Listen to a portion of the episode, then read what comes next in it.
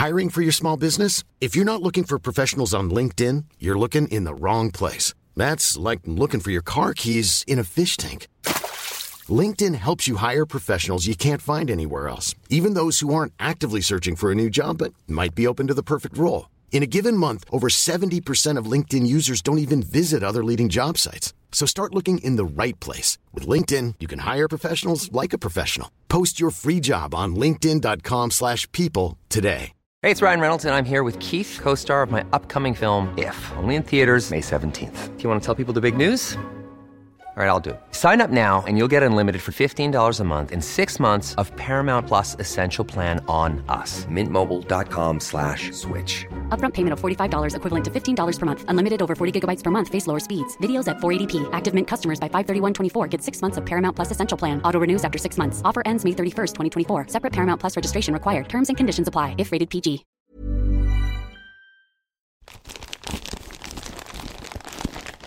Jag tror att det är en julklapp. Jag misstänker starkt Eva-Lena Hedestig. För hon har skickat saker till oss förut och på baksidan av paketet står det Mesta mästarna MFF. Mm. Det är en annan sak. Det står Skånetrafiken på ena kortsidan också. Just det.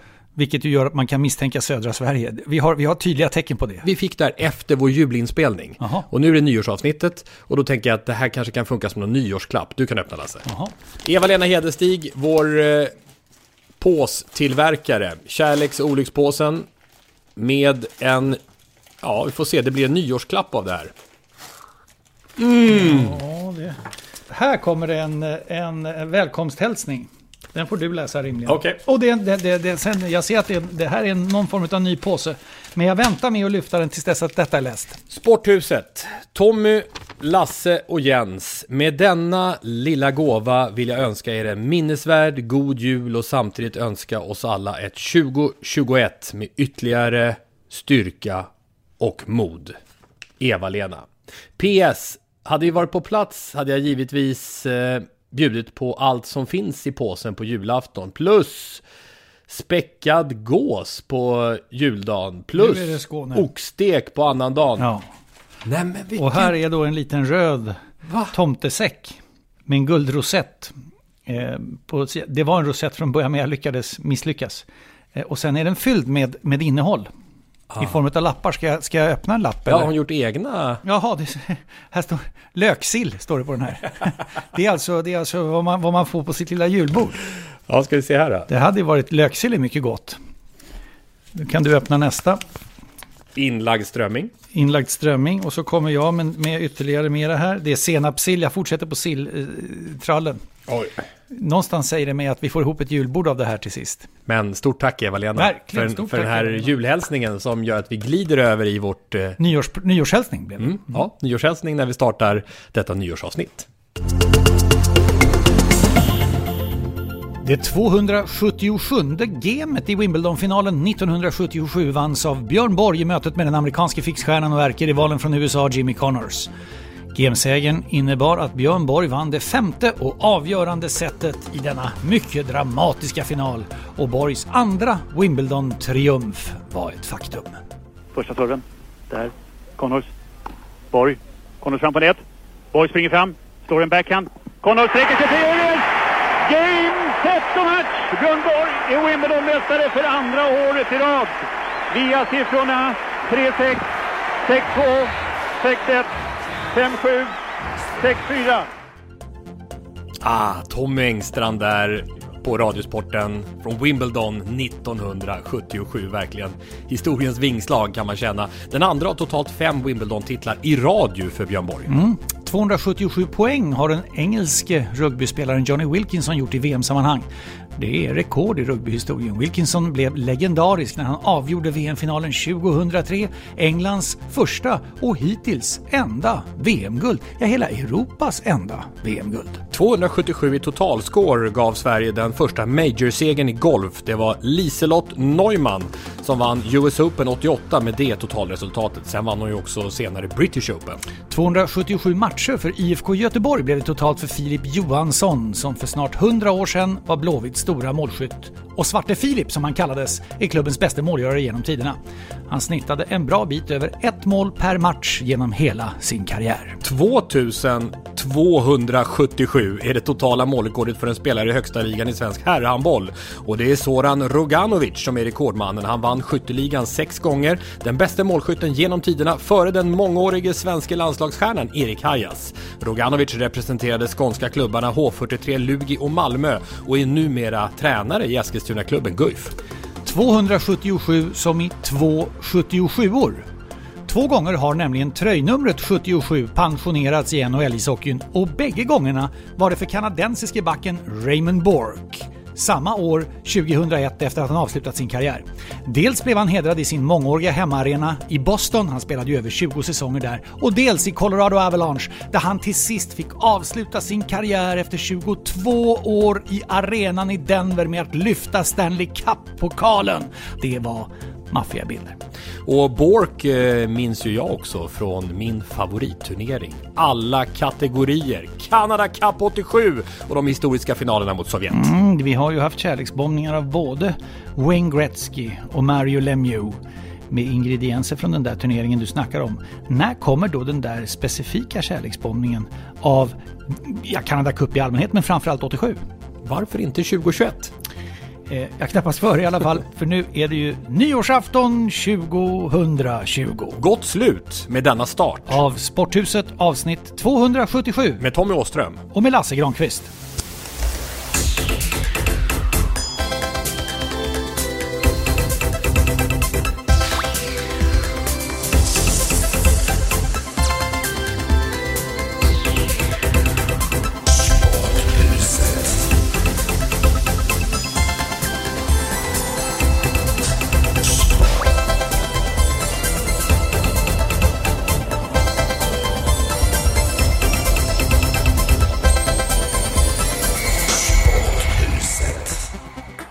Du såg ljuset i julavsnittet. Och sen, precis som ett mirakel, så var det där. Du förutspådde det Lasse. Jens Fjällströms ord när han eh, kom med sin karma. Som smittar av sig på solen som kommer och vi får ett ljusare 2021. Och pandemin som ger med sig och allt bara lättar! Ja, Eller? ja. Jo då, men det vänder, det vänder. Ja, och apropå karma så ser det ju bra ut för våra Sporthuset-lyssnare också. För eh, tack för allt generösa, varma gensvar. Ni är många eh, som ofta skickar till oss, men inte minst efter vårt julaftonsavsnitt. Det var ju frapperande fint med alla de här vackra bilderna från framförallt julaftonsmorgonen eh, som kom till oss ackompanjerat av soluppgångar och då som vi inte hade sett någon sol på hela december och så fick vi den här känslan när vi kom ut just på julafton med det avsnittet. Mm. Vi riktar tack till Christer Lindqvist, Fredrik Johansson, Mikael Larsson, Anders Hedberg, Gustav Göransson med flera. Ni var många där ute för uppmuntrande bilder till oss via eh, Sporthuset på Twitter och hemsidan som ju heter sporthusetpodcast.se. Eh, och så finns vi på Instagram också. Där är dock inte jag medlem, men, men, eh, du kan kolla det. Kanske också kan bli något för 2021. Lasse på Instagram. ja, det vet man aldrig. Och eh, kopplat till vårt intro den här veckan, Jonas Larsson, Jesper Lundmark, Peter Rosmark och Jörgen Eksvärd som några av introleverantörerna. Det är oerhört häftigt. Oerhört häftiga bilder när Raymond Bork lyfter den där Stanley Cup-pokalen. Den där! Mm. Från 1882. och när dels att Joe Sakic som tar emot pokalen utav, utav kommissionären Gary Bettman eh, vänder sig om direkt, Raymond Bock får lyfta den, men han leder också initiala ärevarvet. Mm. Och det här är ju i Denver. Det här är ju i Denver. Tänk att få vinna efter den här otroligt långa resan som är under en hel säsong och ett helt slutspel, alltihopa detta. Och vara bäst när det gäller ett Stanley Cup-slutspel. Och få vinna på din hemmaplan. Vilken saga. Och efter 22 år Congratulations to the Avalanche on a remarkable season. You saw Sakic go over to Pat to Ray There's Moore. one player who's waited a long time to hoist this. Joe Sakic, come get the cup so he and the rest of your teammates can hoist. Joe Sakic will come out to receive it as captain the Stanley Cup winning Colorado Avalanche. And after 22 years, Raymond Marsh!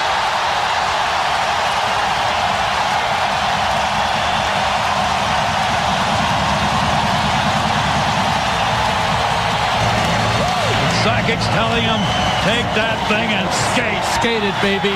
Skate it. We'll follow you.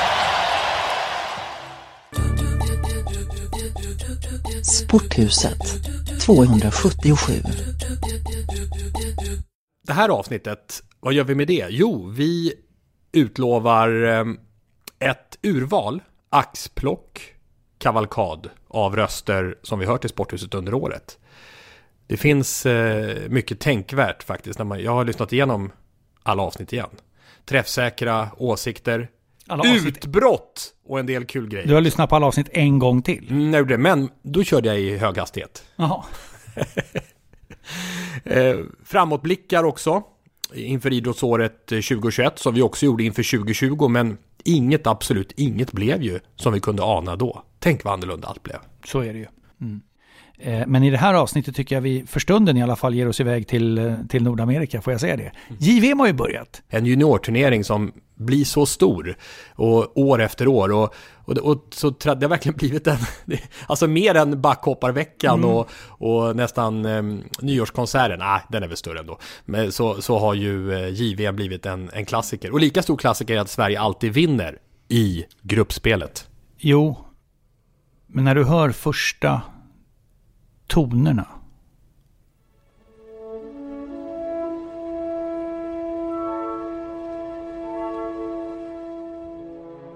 Alldeles stilla spelade. Och så avbryter de.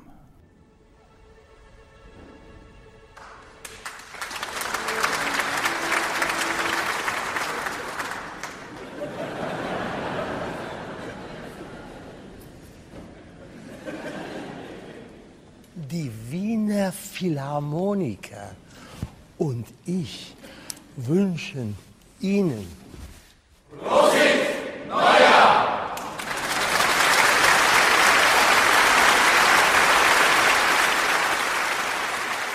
Wiener Philharmoniker som ska önska alla ett gott nytt år. Mm.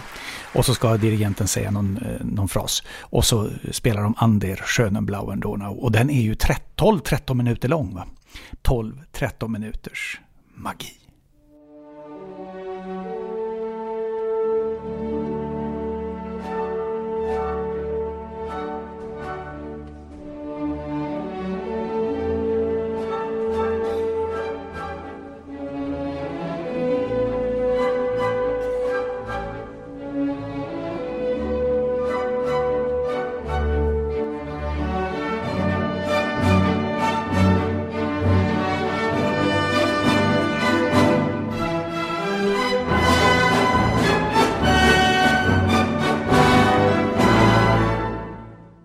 Det är inte junior-VM i närheten av.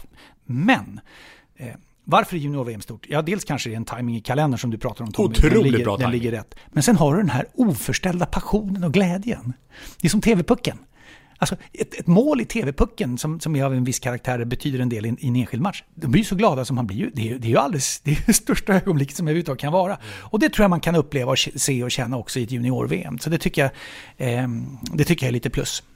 Och sen är det spännande att fundera på hur stora blir de här stjärnorna. För svensk del så handlar det väldigt mycket nu om Lucas Raymond från Frölunda, Alexander Holtz Djurgården som båda gick tidigt i draften 2020. Raymond som fyra till och med ju.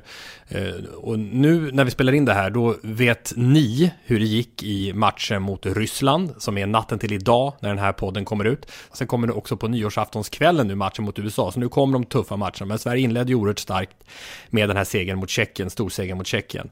Men det är otroligt det här med 13 raka, nu kan det ha brutits då när ni, när ni lyssnar på det här om det blev förlust mot Ryssland, men 13 raka turneringar utan förlust i gruppspelet. Samtidigt då tyckte jag Hans Abrahamsson på Aftonbladet skrev väldigt bra förra året, för då skrev han så här, gruppspelet är styrdans, slutspelet är rock'n'roll.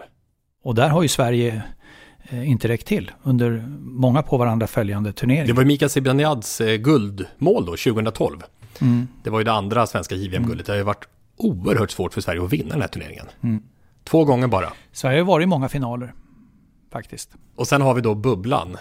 Jag har hört på en hel del då i eh, irritation eh, bland svenska hockeyvänner och åsiktspersoner inom svensk ishockey.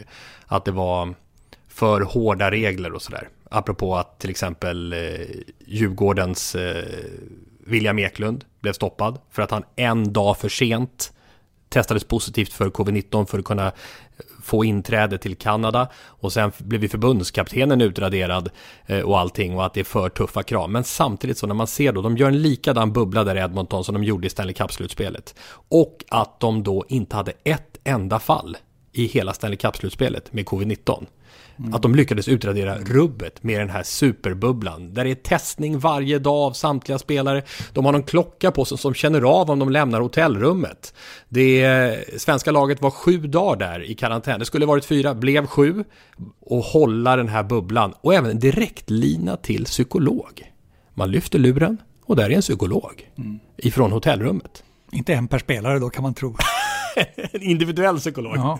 Kan vara det. Men visst För är det, alla lag som är där och men lirar, visst alla är det, spelare. Man kan säga att det är overkill och så vidare, men visst är det på många sätt också... Jag tycker inte alls. Nej. Utan här tar man ansvar för att kunna genomföra turneringen och då är det så här att då är det kanadensiska nationens regelverk som gäller. Kommer du till Kanada får du följa det. Men, men här har du ju det här också, hur kommer spelarna att orka? Det är, ju, det är ju en sak i Stanley Cup, då är det ju ändå eh, äldre spelare. Hur kommer det här att påverka? Några kanske tycker att det är en enorm tristess att sitta Det, det är kanske det som avgör guldfrågan. Kan vara det. Men alltså, fall, apropå det, hur många lyfter luren till psykologen? Ja, men det är i alla fall ett inspel kan jag tänka mig. Ja. Det är i alla fall någonting att chippa in i diskussionen. Det kan jag verkligen tänka mig. Veckans surr.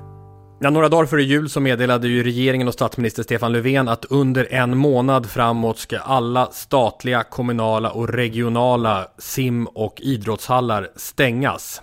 Och det här gav ju direktutslag, Stefan Löfvens ord, och många kommuner stängde ner omedelbart.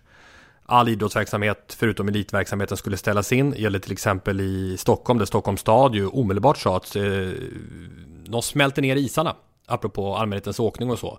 Och kopplade det till, eh, de skrev ju det, meddelade det, att det medför resor till och från isen och många personer samtidigt på en och samma plats. Och det vill vi undvika just nu. Men sen några dagar senare så kom ett förtydligande från Folkhälsomyndigheten. Träning på utomhusanläggningar, om det sker på ett ur smittskyddssynpunkt säkert sätt, så kan man alltså få bedriva sån träning. Hajar du det eller? Eh, nej men det, det krävs ganska mycket av en medborgare för att hänga med tycker jag. Därför att du måste, för att kunna reda ut det här, måste du kunna skilja på råd, rekommendation, föreskrift, förordning. Redan där börjar ju problemen känner man. Och ja, reda ut den skillnaden. För här, någonting av det här kan vara lag faktiskt, men jag vet inte riktigt. Men så är det i alla fall. Och sen bör du dessutom kunna någorlunda dugligt redogöra för hur ansvarsfördelningen ser ut mellan stat, det är ju regering och riksdag då, stat, regioner, alltså Västra Götaland, Skåne, Stockholm de tre största Eh, och kommunerna. Ja, det här är inte enkelt. Ja, då kom du med Frida och Filippa, dina döttrar, ja. med skridskorna på väg ner mot den suveräna isen som finns på Ekvallen i Gustavsberg, där både du och jag bor. Bandyarena. Bandyarena, det är ju inte en, det är ju inte en ishall, det är ju utomhus. Och det är ju ganska stora ytor att åka på, ska man ju säga. Och mm. det har vi ju lärt oss att utomhus är rätt bra ur ett smittspridningssynpunkt, därför att smittan sprids mycket sämre utomhus.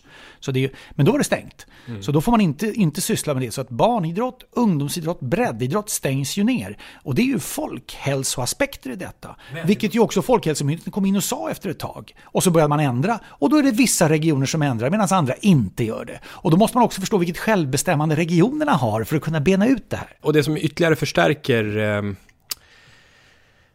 att det är slagsida, att det, inte, att, det inte, att det slår fel, att det inte stämmer. Det är ju att då när vi åkte därifrån då, lite lätt gråtande barn faktiskt, för de var så sugna på att åka skridskor. Då åkte vi förbi... Vilket är ju en härlig drivkraft. Ja, då åkte vi förbi eh, Jump som är ett eh, privatägt hoppställe. Och där eh, var det ju full sula då bland alla barn. Och då har vi alltså blivit så att barn som inte kan bedriva utomhusverksamheten för att det har stoppats av kommunen, de går då till ett privat ställe privat, inomhus med mycket värre smittspridningseffekter och där är det full sula. För det kommer samhället inte åt. Nej, och det är ju det som också Björn Eriksson uttalar som RFs ordförande. För han fick ju frågan om att nedstängningen gäller ju inte gym och paddelhallar. Om han tyckte att de borde följa efter, då sa han det, det är en tolkning som de själva måste göra. Men jag antar att viruset inte tar så stor hänsyn till om den infiltrerar mm. privat eller offentlig verksamhet. Nej. Men, men jag måste någonstans ändå säga, förnuftet måste någonstans ändå få vara med. Och jag kan, jag, jag, kan, jag kan förstå, i den regionen vi bor i, det är lätt att man blir berörd mer av det som är allra närmast. Så i vår region som är Region Stockholm så har man då tagit beslut om att eh, hålla stängt hålla stängt de här stora idrottsplatserna och så vidare. Så att, eh, det ska vara stängt till 24 januari. så. Men för mig, förnuftet måste vara med. Förklara för mig. Var i ligger förnuftet att smälta isen på Zinkens damm, som ju är idrottsarenan som ligger i, vid, vid, vid Hornsgatan, Ringvägen, mycket centralt på Södermalm får man ju säga. Eh, för där spelar ju Hammarby eh, sina, sina elitmatcher i bandy. Då ska man smälta ner isen. Så det räcker alltså inte med att man sätter upp band eller vad man nu kan göra och så säger stängt. Det här är stängt, öppnar igen 24 januari och sen går vaktmästarna hem. Så snöar det så är det ingen som skottar och regnar är det ingen som tar bort vatten, bla bla bla. Så att, nej, då ska man smälta isen.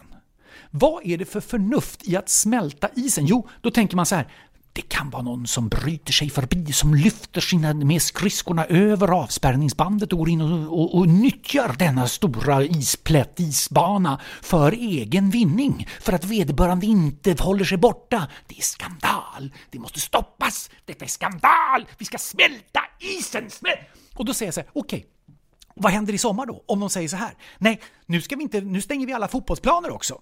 Vi stänger alla fotbollsplaner. Då är det de här människorna som inte tycks vara så välbeställda med förnuft som smälter isen, som då omedelbart säger så här, nej men vadå? Vi stänger fotbollsplanerna, men vad händer om de klättrar över staketet och ger sig in och sparkar boll fast vi har stängt? Grävmaskinerna in! Gräv upp! Gräv upp! Herregud! Det saknar all sans, allt förnuft. Jag begriper absolut ingenting.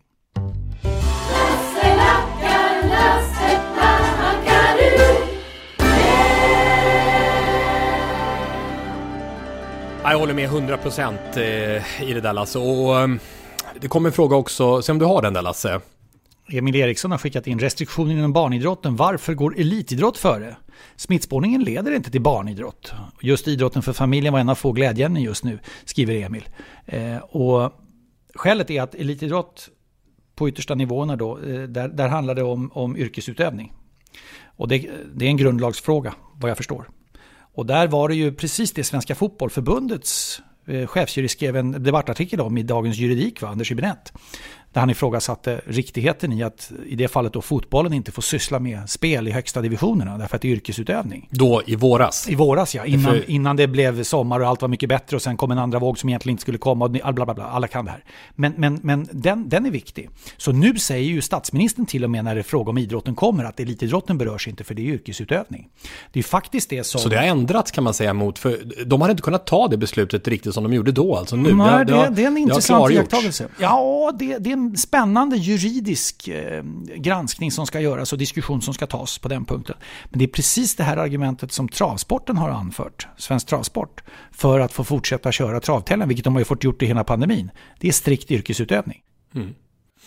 Okej, vi stannar där när det gäller eh, aktuella diskussionsämnen tar tag i det igen förstås in på det nya året inom idrotten och ska nu blicka tillbaka på detta år 2020 i Sporthusets regi. Ja, det, under, under 52 veckor så har vi faktiskt haft hundratalet personer mm. som har varit med, eh, med, med, med, med sin unika kompetens, med, med en mix av känslor och åsikter. Men det är ju en, eh, får jag säga, aktningsvärd samling människor och synpunkter. Ja, när jag skrev ihop hela, hela listan så blev jag ja, men, stolt och glad att så många har velat vara med i Sporthuset. Och det är också fint att eh, våra gäster, panelmedlemmar känner att det är verkligen öppet hus att visa känslor. För det har vi fått se flera exempel på också under det här året. Och då undrar man ju om Armand Duplantis önskade god jul till alla lyssnare av Sporthuset så undrar man ju vem ska önska gott nytt år? Ja. Du måste upp på Duplantis nivå. Det är ändå rätt högt. Det är 6,18 så vitt jag vet. Ja, vi får se.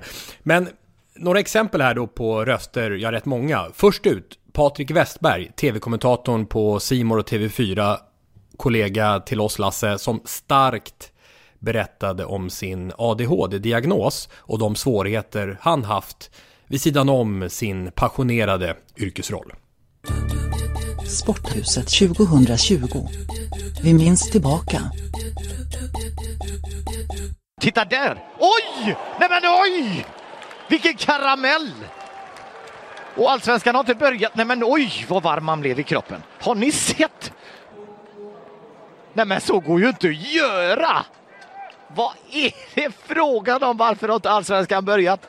Tänker Ingelsson. Det hade ju blivit årets mål. Jag kände att jag började komma tillbaks till livet eh, på, på flera sätt och då kom corona som har drabbat hela världen såklart. Eh, men för mig blir det en ytterligare en smäll för, för att jag har så svårt med en struktur i vardagen när jag inte får när jag inte får det som är naturligt då, att förbereda mig för jobb, åka på matcher och så vidare. Eh, mådde inte alls bra och då vill jag inte prata med någon och inte se någon. Så jag, jag höll mig för mig själv. Och, eh, så jag skötte mig inte särskilt eh, bra på något sätt och, och, kunde eh, inte sova riktigt och jag kunde inte göra någonting. Och, och till slut så nådde det mina barn.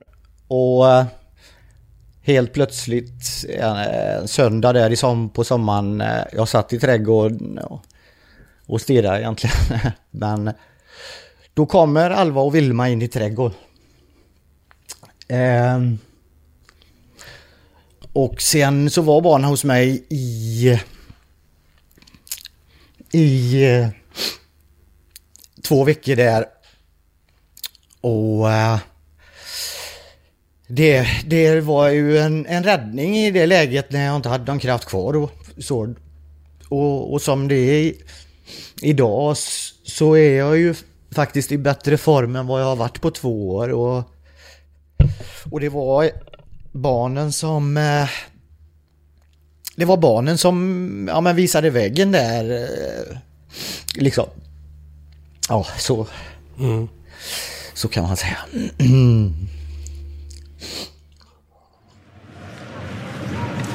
Nästa skott i mål! Det säger Swift 1-0 Brynäs och Danielsson. Han ruskar runt. Han får den starten, en fin liten macka. Oj, vad den sitter fint. Sporthuset 2020. Jakob Hård prisad och lurad. Juryn har tilldelat dig Lukas Bonniers stora journalistpris. Nu skojar du med mig. Nej, det här är allvar. Oj. Det är därför vi är här. Nej, men. Det här är bara båg allting. Nej, men nu blir jag helt... Nu blir jag faktiskt... Nu svettas jag, som du ser. Det brukar jag inte göra. Nej, nu blir jag chockad. Du har fått Lukas Bonniers stora journalistpris för att du under lång tid har um, skapat dramatik för generationer i tv-sofforna. Hela eh, juryns motivering till Jakob Hård som eh, eh blir utnämnd till eh, mottagare av Lukas Bonniers stora journalistpris 2020. Han skapar dramatik, panik och eufori för generationer i tv-soffan. Alltid i perfekt balans mellan folklighet, proffsighet och passion. Det är, en, det är en, en motivering som jag är väldigt, väldigt eh, glad över och stolt över. Och jag, jag, jag tycker att eh, eh den känns väldigt bra. Den är den, eh, om det verkligen är så där, vilket jag hoppas, så är det precis det som jag i min roll vill åstadkomma. Sen är det ju eh, och det tycker jag aldrig man får glömma. Det är ju idrottsmännen själva som skapar den här dramatiken, paniken och euforin. Jag kanske kan förstärka den och kanske kan guida tittarna in i den. Men det är ju idrottsmännen själva som, som, som skapar ögonblicken. Hockeykommentatorn Kai Kunes om tidernas vändning. Mm, jag har en, jag har en äh, Finn Fan Team halsduk på mig. Det finska volleybollandslagets officiella halsduk. Så har jag blåvita brillor och det som ni inte ännu såg var nämligen min, min det där blåvita frilla. För jag har också en blåvit frilla med blåvita örhängen och så vidare bortåt. Så att det där men man kan ju inte visa allt på en. Det som har hänt här i Helsingfors kunde inte hända. Det var omöjligt. Det är omöjligt. Först Salt Lake City och nu det här. Jag tror jag ger upp. Jag slutar med det här Jansson. Det går inte att hålla på. Det går inte att hålla på. Det går alldeles utmärkt. Eh, ja, jag fortsätter nu.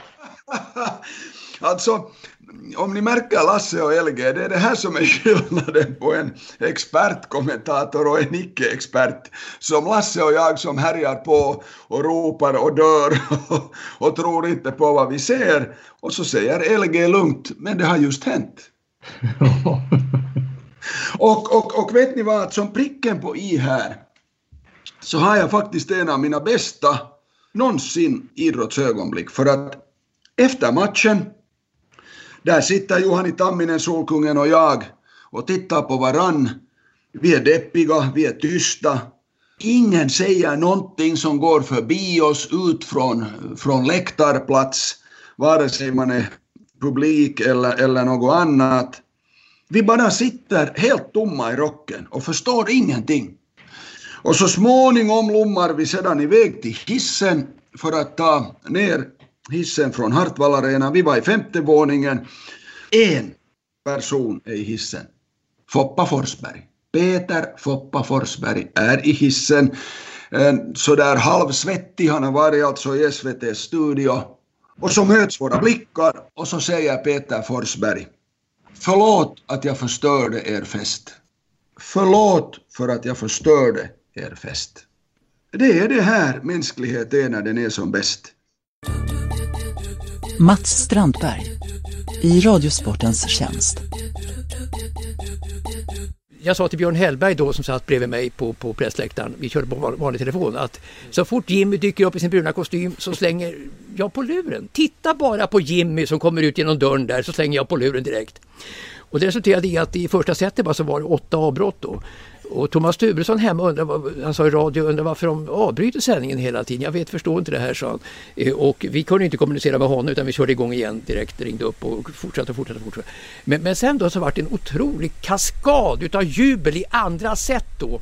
Och då kunde inte Björn Hellberg hålla Han vände på skallen då och tittade ut på banan. Och precis då kom Jimmy. Han kom inspringande då och satte foten på min telefon så här jag hade just slängt på, jag såg att det sändes han. Så, så Hellberg hängde och dinglade då liksom i hans akkreditering runt halsen tog Jimmy hand om. Så Hellberg hängde en halv, Lyfte upp honom. en halv meter över marken och dinglade med armar, armar och ben. Och nu ska du ut grabben, sa han, nu ska du ut härifrån. Eh, men så kände han ändå mig sen gammalt, vi hade snackat vidare i, i samma ärende några år tidigare på hans kontor på Manhattan då. Så att han tyckte att den här killen, den här killen Strandberg ser ändå rätt trevlig ut tyckte han då. Va? Och Hellberg också faktiskt. Så att eh, jag fick gå till hans kontor då, det tog ju tror jag 28 minuter och sånt där mitt i matchen och akkordera om det här då, förklarade bara hur läget var och så vidare. Så att efter dessa eh, överläggningar eh, då vi tappade eh, ett halvt set så fick vi fortsätta matchen. Den höll på över fem timmar. Mm. Och Wilander vann då med 7-5 i femte set. Det var hans största triumf. Så att runt omkring var det mycket känslor för mig, kommer jag ihåg, runt omkring detta. Men det var en stor succé i alla fall att vi fick sända. Tack gode gud för det. Får vi höra ett litet pip att vi fortfarande är med i sändning? Och alltså Villander då i sitt livs möjlighet att serva hem sin största titel under sin karriär efter 4 timmar och 43 minuter håller detta alltså på att bli den längsta US Open-finalen i historien. Klockan visar nu 4.44 har vi spelat. Och Wilander torkar svetten ur pannan, studsar bollen.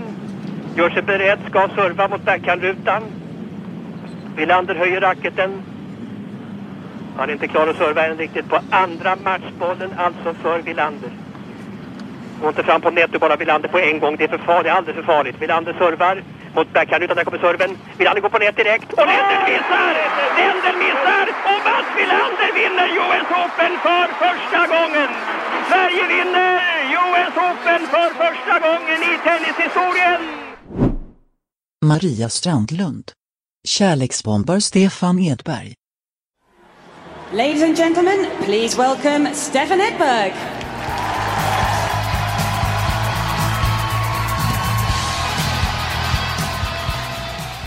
Ja, han väcker ju väldigt varma känslor hos mig, Stefan Edberg. Och det är så när man lyssnar runt med andra också och när man tänker tillbaka på hans karriär och även eh, det man ser kring honom just nu. Han är så fin man.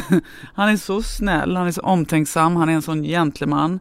Eh, var en så otroligt elegant spelare eh, och eh, enormt ödmjuk. Nu kommer haglet Tommy, Ja. hur, hur, hur bitig är du? Det är framförallt ut, det är hagen som Det är kommer. alltså. hagel. Det här måste vi ta jag måste ta en video på det alldeles strax. Men vi gör så, jag tror vi gör så att vi, vi går in. Men eh, de avslutande orden från dig eh, Maria när det gäller Stefan Edberg. Vad, vad är det bästa och vad har varit det bästa med honom som tennisspelare och idrottsman tycker du? Hans meriter talar för sig själv, men jag tycker hans stil är det som sticker ut. Den eh, optimala gentlemannen eh, som också var sann i det. Han spelade inga spel, han var den han var och han var en gentleman och fortsätter att vara det. Kaiser Comius. Love bombing game 7. Leonard släpper bollen mot korgen med 0,1 sekunder kvar och publiken tystnar. Sedan fortsätter publiken att vara tyst. För bollen går inte rakt ner i nätet, utan den studsar på ringen, som för att reta oss alla ytterligare i den här olidliga Game 7-spänningen. Tiden är slut, men den står samtidigt stilla. Två lite högre studsar på varsin sida av ringen och sen två kortare studsar på en av sidorna. Varje studs framkallar seismiska vågor i hjärnorna på varenda en i arenan. Och efter den fjärde studsen letar sig bollen ner i nätet. Raptors tar sig vidare till konferensfinal och publiken brister ut i fullkomlig eufori. Och den där tystnaden mellan att bollen lämnar handflatorna till att den rasslar igenom nätet, det är något av det häftigaste jag vet med sport. Samma tyst tystnad kan man hitta i hockeyn när ett skott avlossas mot mål. Och under några millisekunder så vet man inte om man kommer bli glad eller ledsen. Och i den tystnaden så ryms oceaner av förhoppningar, rädslor, drömmar. Det finns ingen tystnad som är så mångbottnad som den. You got to be aware of the inbounder here if you're Philly. It's off to Leonard, defended by Simmons. Is this the dagger?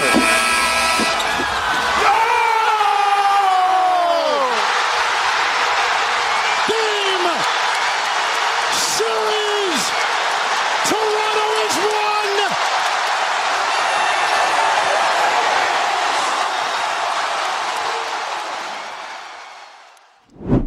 Mats Wormelin, 272 points in one single basketball game. Incredible.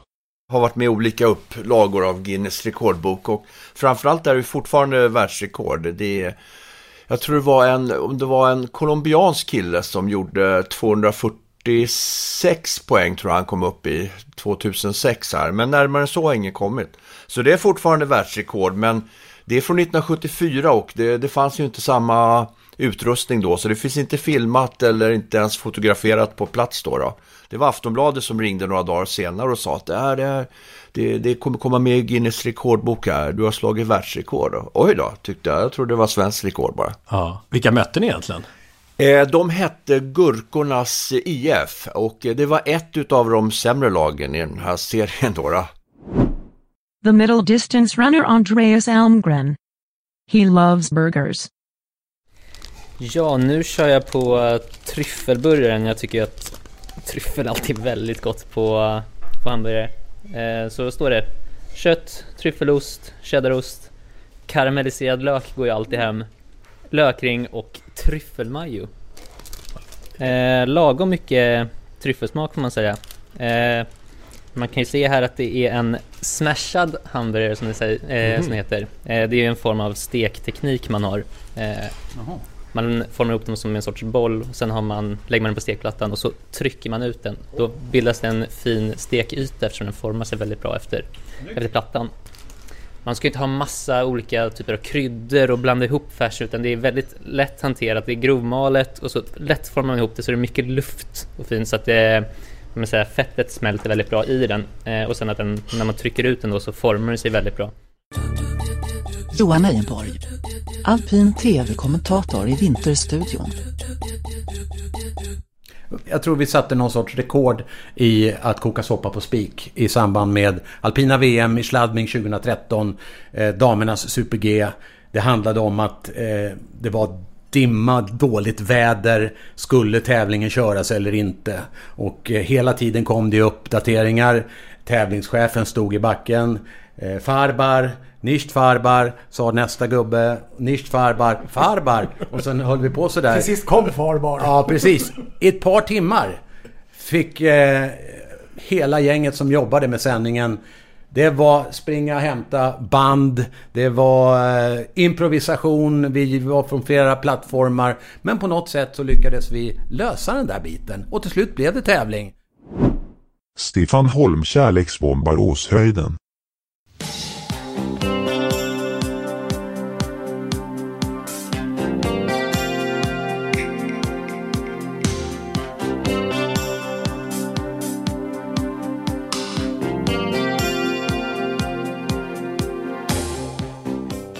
Åshöjdens BK. Bara smaka på namnet en stund. Dröj kvar lite. Åshöjdens BK. Känn nostalgin, känn romantiken och gör en Åshöjden som en saga ur Buster. Har vi inte alla drömt om att vårt lilla lokala favoritlag som sedan evigheten harvat runt i de lägre divisionerna plötsligt ska lyfta till himmelska höjder och börja klättra uppåt i seriesystemet. Jag kan säga att det drömde jag om med Östra Deje IK i alla fall. De är fortfarande kvar i division 6. Det har gått 53 år sedan den första boken i serien om Jorma, Edvard, Bagarn och de andra kom ut och lika länge har fotbollsälskande ungdomar och vuxna tjusats av berättelserna. Själv blev jag åshöjdenifierad genom ett trefrontskrig. När jag var nio år gammal började Buster köra den tecknade serien i repris. I samma veva sändes tv-serien om Åshöjden första gången. Och jag älskade den. Varje avsnitt spelades in på video och tittades på fler gånger än vad som förmodligen är hälsosamt. Ja, finns det någon fotboll i er så ska jag nog plocka fram det. Melvin Lyckeholm. Om att ha pappa som höjdhoppstränare. Ibland kanske vi snegla åt, åt pappa och tänka så här, men tyst! Ja, det, det händer ju ändå rätt ofta. Får vi ju säga. Oftare än vad man kan tro. Liksom, det är ju få träningar där vi inte liksom där vi inte säger emot varandra någon gång. Det händer ju alltid liksom, men Men har du lämnat träningen så här att, nej, nu, glömma, det är sista gången här. Alltså nu, nu kör, jag kör inte med med dig. Du får skaka fram en annan tränare. Alltså, det har ju liksom så här. Någon gång jag varit riktigt då har jag bara varit så ja, fan nu är det sista gången. Men det hade inte, det hade ju, jag vet ju att pappa kan mest om höjdhopp liksom av de tränarna som är här och då får jag ju liksom stå med det och det har ju funkat hyfsat hittills. Det här samarbetet, så det, Hur mycket höjdhopp snackar ni hemma? det är en del. Men ja. oftast är det ju jag som inte har något bättre att snacka om. Domarprofilen Jonas Eriksson. Om VAR. Ja men det är självklart, du, du sitter här med en dator framför dig. Du har ingen skrivmaskin med dig. För det finns någonting som är bättre än en skrivmaskin. Och när vi har ett analogt sätt att döma fotboll där vi har kommunikationsutrustning och signalflaggor och det finns ett videodomarsystem. Det är klart vi måste anamma det på något sätt, vare sig vi vill det eller inte. Ehm, Som domare idag från Sverige, Glenn Nyberg, Andreas Ekberg, våra främsta domare i dagsläget. De har jättesvårt att nå långt i Champions League. De har jättesvårt att nå ett mästerskap. För de kommer inte komma dit eftersom att de inte tränar regelbundet med det hela. Det är det som väger avgörandet i slutändan om man kommer till de mästerskapen. Och om du inte kan nå hela vägen fram, vill du verkligen hålla på med det? Då kommer du att satsa på det. Det innebär att vi kommer få färre domare på grundnivå och det innebär att det blir färre domare som i slutändan kommer att satsa mot toppen. Vi får en sämre domarkvalitet. Eh, Är du snickare och det finns spikmaskin, då vill du inte stå med en hammare. Du vill ha den absolut senaste och bästa tekniken. Sen kan man kalibrera och göra det bättre. Men det är klart vi måste ha det på något sätt. Borde ishockey bli mjukare? Vad säger Niklas Wikegård? Jag håller inte med ett Det dugg. Samhället är så samhället. otroligt soft samtidigt som samhället aldrig har varit mer våldsamt än vad det är nu. Det har aldrig varit så mycket stök som det är.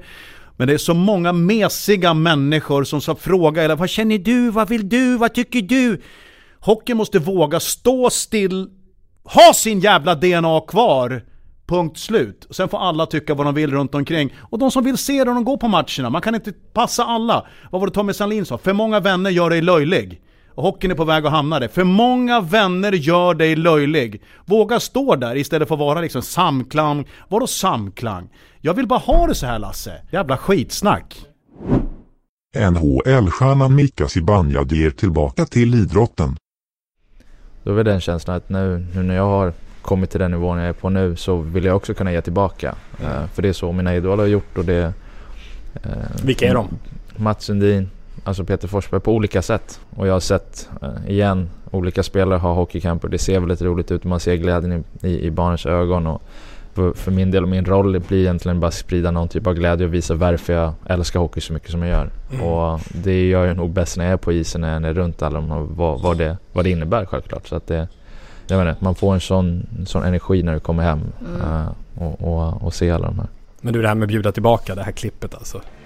Mika Zibanejad, former first round pick of the Senators back in 2011, started his career here. Has some fans here. One wanted a selfie with number 93, so of course Mika, being the human he is, obliges.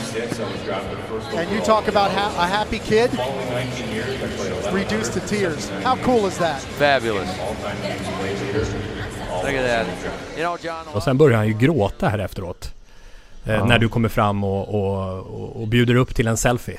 Ja, nej men det, han hade någon, eh, han hade skylt med sig och jag menar, det, det är kul och speciellt en sån situation när jag varit i Ottawa också och Mm. fortfarande har jag tror pappan hade en Ottawa-grej på sig och sonen hade Rangers så det var För matchen var i Ottawa där. Ja, det var i precis. Ottawa Mm. och det var väl andra matchen på säsongen och, och få se det, det var, det var ändå kul. Man har många minnen och, och det var ju där jag fick chansen att spela NHL NHL-hockey från första början så att det är otroligt tacksam över det. Så att det, jag tycker det är, det är kul. Det, Mm. det blir en sån, det blir en helt annan känsla när publiken är så pass nära. Marcus Rosenberg. Kaptenernas kapten. Vart har du fått den här hållningen ifrån? Ja, det har nog alltid varit. och Den ra- raka ryggen alltså. Ja. ja, nej men det har nog alltid varit där. Det kan man se på något gammalt lagfoto i MFF också när man står. Så helt överdrivet ut egentligen. Ser väldigt kaxigt ut men den har alltid... Det är, det är så min hållning är liksom. Men jag tror väldigt mycket på den här, alltså det blir ju lätt nu i fotbollen att man bygger upp att det är så mycket kost och det är så mycket eh, löpning och mycket statistik och det är så mycket man ska tänka på. Hur spelar motståndarna? Ja, lite så old school. Alltså kan man få ett gäng tillsammans där man verkligen dör för varandra och man liksom tänker på laget. Allihopa tänker på laget eh, och sen kommer en själv på plats nummer två. Kan man få det laget att göra, då kan då, alltså, gå tillsammans, då kan man göra saker som vi gjorde. Eh, Så det är väl det man har själv har tryckt på hela tiden. Då. La storia di Thomas Nordahl su padre Gunnar Nordahl, il cannoniere. blev hånad faktiskt i Sverige, både radio och i press för att det var fult att ta betalt för att, få, för att spela fotboll. Det var fult. Man var kallad för legionär och allting. Utav, och åka ner med en treåring som jag var då på armen och bara ha folkskola, liksom min mamma bara hade folkskola och komma ner till dit alltså. Det, det är fantastiskt. Han lärde mig några saker när jag blev proffs som de kanske en del av de som blir proffs nu borde lära sig och lyssna till. Han sa så här, lär dig språket så fort som möjligt. Umgås med italienarna, lär dig deras kortspel på resorna till, till, till matcherna. Uppskatta dem. Jag tyckte det var jätteklokt.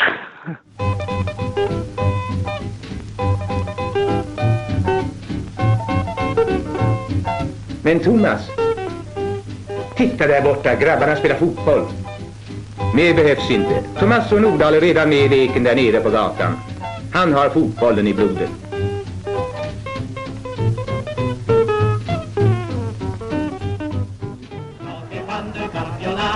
Och nu kommer grabbarna. Gunnar Gren och Gunnar Nordahl. Nisse Lidholm. Och här kommer Nacka Skoglund för att morsa på Grenoli. Jennifer Wegerup om Zlatan, Milan och framtiden. Alltså drömmen vore så här tycker jag så bra som han är just nu. Att han kunde göra samma sak som han har gjort i Milan. Att han accepterar att vara en ledartyp, men inte på det sätt han var tyvärr ofta i Sveriges landslag. Eh, utan blir en riktig ledartyp som där laget är viktigare än han själv. Eh, där han lyfter laget på det sätt som vi har sett i Milan att han kan. Och jag kommer ihåg att jag skrev en text och en krönika, att visa nu vad det går för Zlatan och bli den ledare du faktiskt är född till att vara och sluta tramsa och hålla på med alla de här onödiga sakerna. Och, och han har ju faktiskt gjort det i Milan. Eh, behärskat sig, inte hållit på och skällt på lagkamraterna de missar, inte en massa gestikulerande, väldigt lite i alla fall. Eh, och blivit helt ovärderlig. Han är på något sätt Gud, Jesus, pappa, ledare, halvt om halvt tränare, allting. Jag tror nästan hans eh, betydelse inte går att överskatta både på och utanför planen. L'amore di Roberto Vacchi. Det började ju 1974, då flyttade vi till Italien. Kom ner till Italien, våren började dyka upp och helt plötsligt så stod den, vi hade en restaurang där med bar. Och eh, plötsligt så stod det en cykel med bockstyre eh, och smala däck vid vår restaurang. Och jag blev helt såld. Liksom. Jag tänkte, fasen vad häftigt. Så jag pratade med pappa och eh, så gick det ju inte sådär jättelång tid. Senare på sommaren då, framåt hösten, så stod en Bianchi utanför restaurangen och jag kom in och eh, frågade pappa vad är det där för cykel? Och då hade han köpt den till mig då. För att han hade ju insett då att jag var så, jag gillade det. Alltså han såg i blicken på något sätt när jag såg alla de här cyklarna. För vi hade restaurangen på en väg där Antingen åkte man liksom mot eh, Toscana och rätt in i Toscana, vi bodde precis till gränsen. Eller så skulle man ju liksom mot Cinque Terre och åka i backarna där. Så det var ju jättemycket cyklister som passerade. Och så visade det sig att min pappa var ett jättestort cykelfan när han var yngre. Han var en Coppiano, Fausto Coppi-fan då. Och eh, där började det.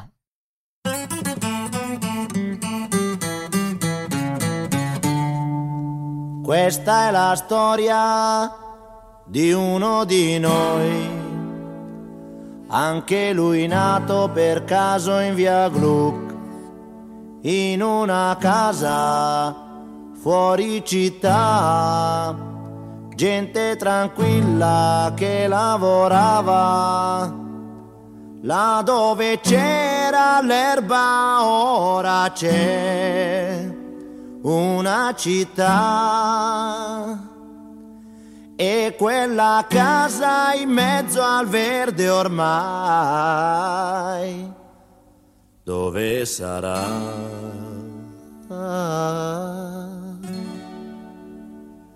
Questo ragazzo della via Glu si divertiva a giocare con me, ma un giorno disse vado in città e lo diceva mentre piangeva.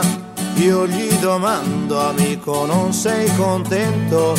Vai finalmente a stare in città, la troverai le cose che non hai avuto qui. Det var ett uh, röstcollage som landade året 1967 faktiskt. Din månad till och med va? O oktober. Mm, Anna-Lena Lövgren, Svensktoppsetta med Lyckliga Gatan. Ja. Apropå Roberto Vackis Lyckliga Gata, som vi hörde i det här svepet. Som förde honom till eh, cykelsporten och som gjorde honom till en, ja, som ledde honom ut till att bli en älskad tv-kommentator verkligen. Mm, och Westberg var ju med här. Eh, Jakob Hård, vinnare av Stora Journalistpriset 2020, Ju. Kai Kunas, kommer ni ihåg bilden med, med Kai? När han eh, hade särskilda attiraljer på sig. Den finns på ditt Instagramkonto eller Sporthuset som inte annat. Maria Strandlund i den enorma åskskur som Ja, det kom det. vid det besöket eh, ho- ho- hos henne. Mats Strandberg som hade med sig sin egen kaffekopp när han kom, kom hit där vi sitter nu, denna nyårsafton. Eh, Johan Ejeborg ja, på Backvägen i Solna. Med flera. Det har varit, det har varit eh, ska jag säga, starka sportjournalister. Men också stjärnor eh, från idrotten, idrottsstjärnor.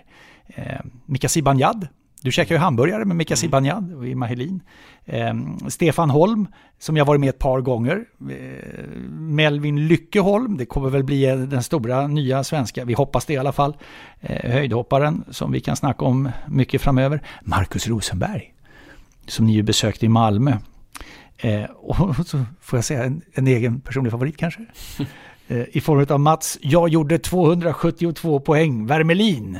Och så mötet med, med eh, alltså jag vill ändå lyfta mötet med Simon Tern.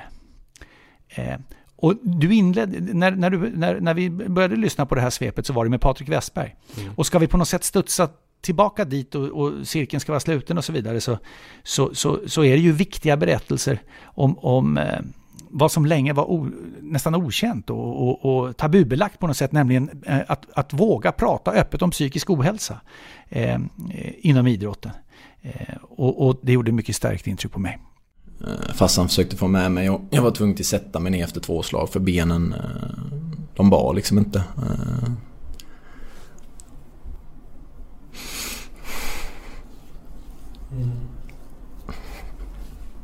Det är fortfarande lite jobbigt. Ja, det förstår jag. Mm. Även, även om det var ett år sedan så är det kämpigt att prata om. Mm. Alltså det är egentligen som är det största eller det som är hela Hela grejen som bygger egentligen på hur du ska ta tillbaka det är liksom inte gömma dig. Det hjälper liksom inte att ligga i, i sängen och tro att det löser sig av sig själv för det gör det inte. Eh, utan du måste liksom jobba med det dagligen och eh, är det så att du inte vill åka till Maxi, Ica Maxi eller vad det än är för att du känner att det är jobbigt att gå runt när det är människor och allt som blir liksom så gör det. För att det är små steg som Gör man tar. det ändå, så att säga. Ja, för att annars så gömmer du det bara och du förstärker bara din ångest. Och här är Tern. Försöker att tunnla Granli och vinner tillbaka bollen sen IFK Norrköping. Här är ett bra läge för Norrköping. Tern utanför straffområdet, han brassar på här! Och det är mål! Det är 1-0. De gjorde mål i den fjärde minuten mot Kalmar. De gör mål i den femte minuten mot AIK. Superstart för Norrköping som varit det klart bättre laget i den här matchen. Och Jens Gustafsson kan jubla efter fem minuter. Simon Tern, två assist sedan mot Kalm- eh, tidigare mot Kalmar och så ett mål direkt här. Skaplig start för hans del. Ja, Simon Tern eh, med stark berättelse verkligen i avsnitt 263. Vi vet att ni är en del som tillbaka lyssnar på våra avsnitt och då är det bara att botanisera igen bland de här 52 avsnitten. Ni har ju fått ett axplock nu av året som gått. Mm. Nyårsafton eh, handlar ju mycket om att blicka framåt mot vad som komma skall under året som kommer. Och jag vill inte... Eh, det, det är många av oss som vi är så överens om att vi, det måste bli oerhört mycket mer plustecken kring 2021 än vad fallet har varit 2020 med den pandemiska samtid vi lever i. Men eh, strax ska Jens få ge sin hälsning inför 2021. Kan vi hoppas på lite karma? Det kan Från vår andlige ledare Jens. vi verkligen hoppas på. Och vi kommer säkerligen att få det. Eh, Men innan du får ordet eh, Tommy ska jag bara säga att min stora förhoppning för året 2021 är att när svensk idrott ska återhämta sig och byggas igen så är det barn, ungdom och bredd som ska gå först. Må så ske 2021. Nu din bild Tommy av året som kommer. Ja, jag älskar ju OS.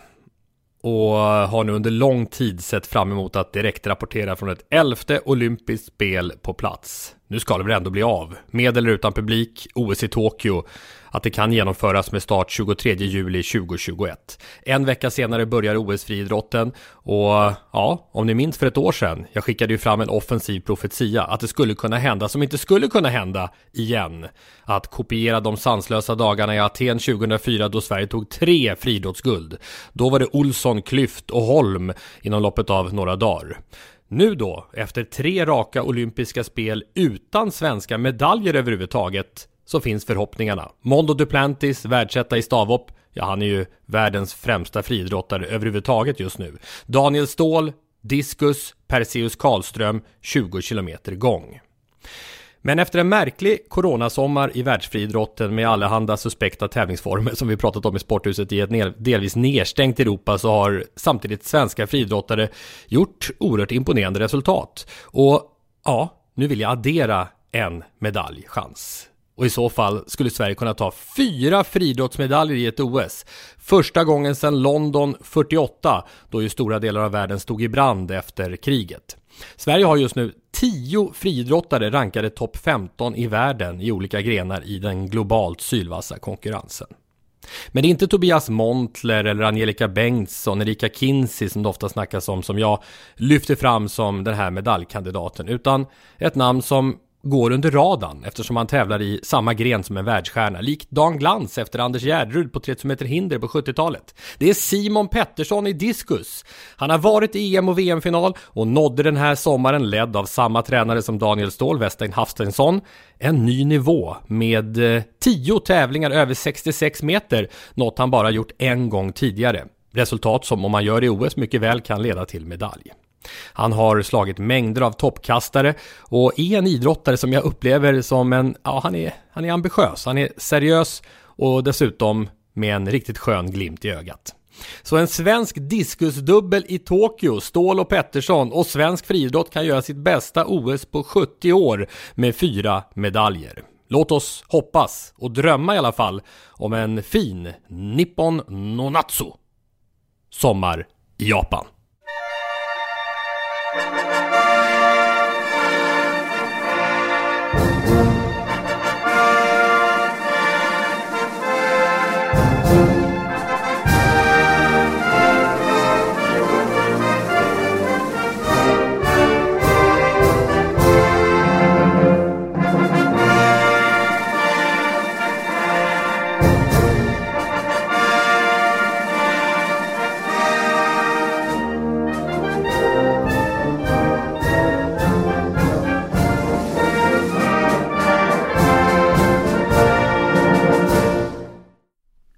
Ja men välkommen och häng med på en förhandstitt in i mitt 2021.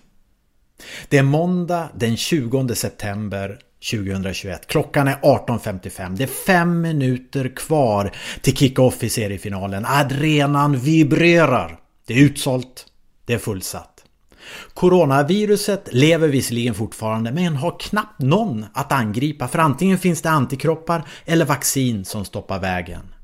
Nu är livet åter i fokus. Sporten är tillbaka som glädjespridare och viktig sammanhållande länk mellan människor som kan uppleva liveidrott igen. Jag hör på det. Liveidrott på plats, på riktigt. Ja, möjligheten att skapa elektrisk stämning och euforisk atmosfär tillsammans är tillbaka.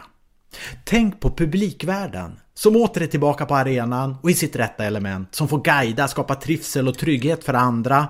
Men också känna tillhörigheten med alla som jobbar för ett gemensamt mål. Tänk tifogruppen som inför matchen har kunnat måla, klippa och sy sina mästerverk. Som samlats i sina lokaler utan att behöva oroas för närhet till andra. Eller hur många som befann sig i rummet just då samtidigt. Nu står de redo att rulla ut sitt tifo ihop tillsammans med tusentals andra till taktfast sång. Tänk mamman som äntligen har kunnat säga ja till sina barns önskan om att få gå ihop och se sina idoler och förebilder snart beträda gräset. Och snart ta ett inkast, kanske tackla eller dribbla just nära dig, kanske till och med för dig. Tänk borta supporten som inte fick plats på de fullbokade bussarna men som istället har dragit ihop ett gäng polare och bokat ett långbord på O'Learys och svurit på att skrika så att taket på sportbaren kommer att lyfta om det egna laget gör mål. Tänk på spelarna som frustande står i omklädningsrummet tillsammans och formar ringen och väntar på de sista välvalda orden innan laget går ut till spelargången.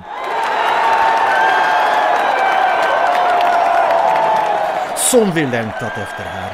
Som vi har tränat inför det här. Som vi har velat spela just den här matchen. Ta vara på det här tillfället. Ge de som har kommit hit något att vara stolta över. Visa att ni älskar att spela fotboll. Visa att vi älskar att vinna. Nu går vi ut och gör det här tillsammans. Ska vi vinna det här?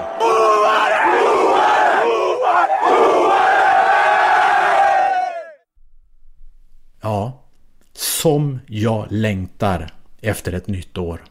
Välkommen 2021! Tack så mycket Jens Karma Fjällström och Tommy Åström. Därmed är vi ju, jag i hela panelen snart redo att säga gott nytt år. Irma Helin, Camilla Enström, Thomas Johansson och, och, och Miro Salar ingår ju i Sporthusets ordinarie panel. Ja, och då är det väl dags att, att skåla Lasse, eller hur? Här Oj, kommer... Här kommer pommacken. Ja, Sanna som kommer in och ja, levererar. Oj, ja. Had... Nej, det är inte Pommac, det är ju... Jaha, det är, det är riktiga grejer här. Oj, ja, det är... Det är en... Oj, oj då. Och det här är... Vilken liten hatt. Det här är en väldigt liten hatt. Ja. Med lite bubbel. Vad trevligt. Och innan vi skålar här och säger tack för i år. Har du koll Lasse på um, Robert Burns? Den skotske poeten och nationalskalden. Eh, Har du koll på honom? Nej. Vad gjorde han? Han skrev år 1788 Old Lang Syne. Jaha. Det Det är ju, Det är ju... Det är ju eh, fina grejer.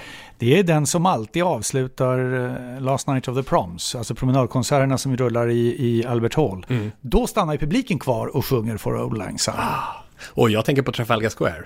Det ju, känns ju konstigt i dessa tider, men fullproppat Trafalgar Square varje år och allsång.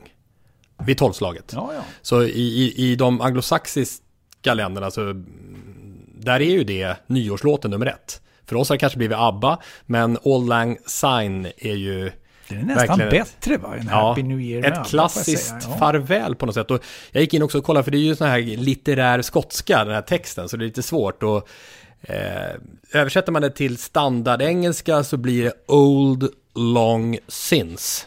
Mm. Och om man då gör det ytterligare ett steg mot icke-litterärt talspråk så blir det long, long ago kan man säga. Eller kanske days gone by. Någonstans där. Mm. Att säga farväl till, till eh, det här året. Och, As time goes by med andra ord. och vem ger vi då uppdraget att... Eh, Du menar Jolina? Vår egen sångfågel? hon har ju fått ett eget eh, uppdrag att göra det här nu. Och jag tycker så här, när vi har skålat här nu, och ni kan gärna höja ett glas där hemma också. Slut gärna ögonen när vi avslutar med 18-åriga Julina. Hon går alltså sista året på musikgymnasiet Rytmus. Hon har satt upp det här själv på sitt lilla rum hemma. För mig är det ett trolleri, det hon gör. Det måste jag säga. Så vi säger gott nytt år till er, alla Sporthuset-vänner. Och själsfränder, som ni har blivit många utav er där ute. Och gott nytt år också till dig Lasse. Ja. Skål! Vi hörs igen nästa torsdag. Då är det 2021 som vi hoppas ska bli riktigt gott. Gott nytt år till er allesammans! Ja. Vi hörs igen nästa år.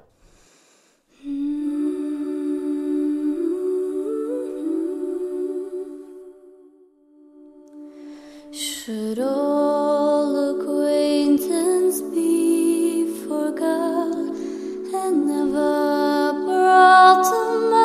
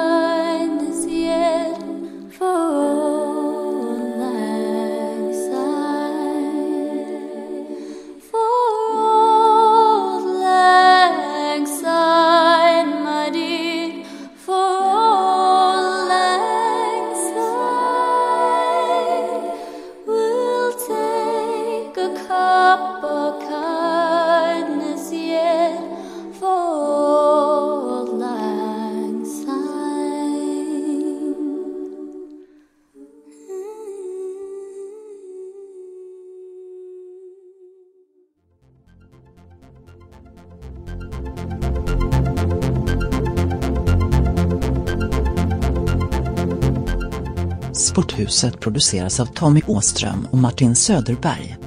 På webben sporthusetpodcast.se Jinglar gjorda av sånggruppen Sonora, Patrik Oman, Jonas Jonasson och Albin Blomgren. Hörs nästa vecka, Jippi.